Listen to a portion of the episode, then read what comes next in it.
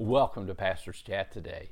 Well, we're going to be looking at Psalm 5 today, and we're going to find that Psalms 3, 4, and 5 go together. Now, what has helped, to me over the years is I've been reading through the Psalms on a daily basis, is taking the time to find out who wrote the Psalm, what was the circumstances behind the psalm and what passage possibly if we can relate to it we can find in the old testament that uh, gives us the story behind that psalm being written.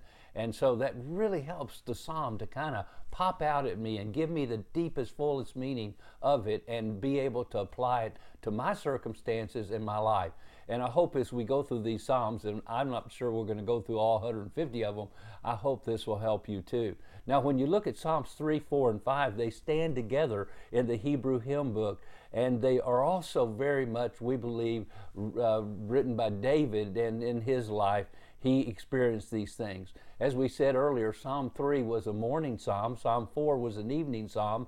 The next day, after David had fled from Absalom, his son, who was leading the insurrection against him, and then he even goes further away as he flees, and then he writes Psalm 5 as a morning psalm. And we say it's a morning psalm because in verse 3, My voice you will hear in the morning, O Lord, in the morning will I direct it to you, and I will look up. So we believe Psalm 5 is a morning psalm.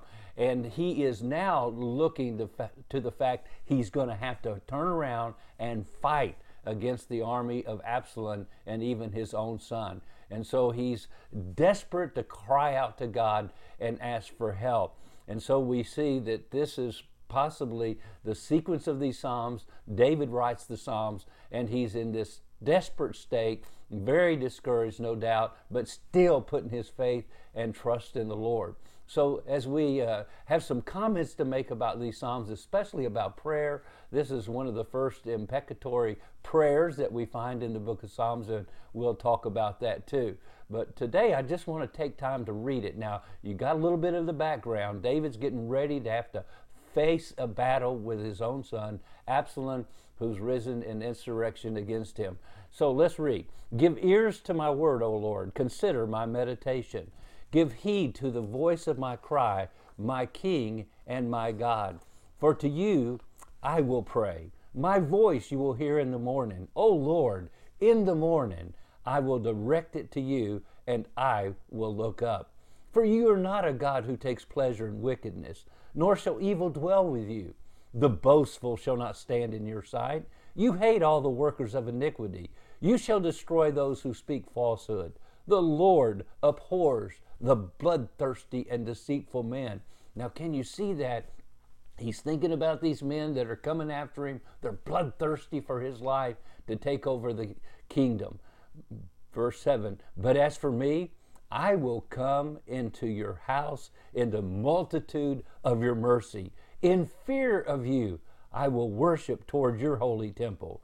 Lead me, O Lord, in your righteousness because of my enemies. Make your way straight before my face. For there is no faithfulness in their mouth. Their inward part is destruction. Their throat is an open tomb. They flatter with their tongue. Pronounce them guilty, O God. Let them fall by their own counsels. Cast them out in the multitude of their transgressions, for they have rebelled against you. But let all those who rejoice who let all those rejoice who put their trust in you. Let them ever shout for joy because you defend them. Let those also who love your name be joyful in you. For you, O Lord, will bless the righteous. With favor, you will surround him as with a shield.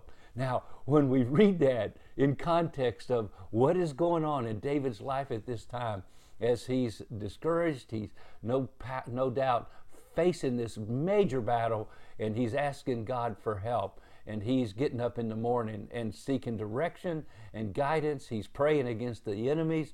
He's looking at what's going on that has caused this insurrection, the deceit and the, the false things that they have said about him, and has turned the people of Israel against him. And so you see this plea for help. And maybe you can relate to that You've gone through a tough time. You're dealing with people that are lying about you, and you're trying to deal with the facts, and you don't know what to do. Well, I can tell you, read this psalm and do what David did. He got up and he directed his prayer to the Lord, and that's another uh, devotion that we'll look at. Well, God bless you, and I trust you have a wonderful, wonderful day.